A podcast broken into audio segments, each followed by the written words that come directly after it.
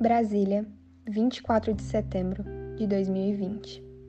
Prezadas mulheres, sabemos que a cada dia que passa, o padrão de beleza imposto sobre nós fica cada vez mais inalcançável. Dessa forma, inúmeras mulheres sentem a necessidade de se submeter a vários procedimentos dolorosos e de risco, para sim se encaixar em um ideal.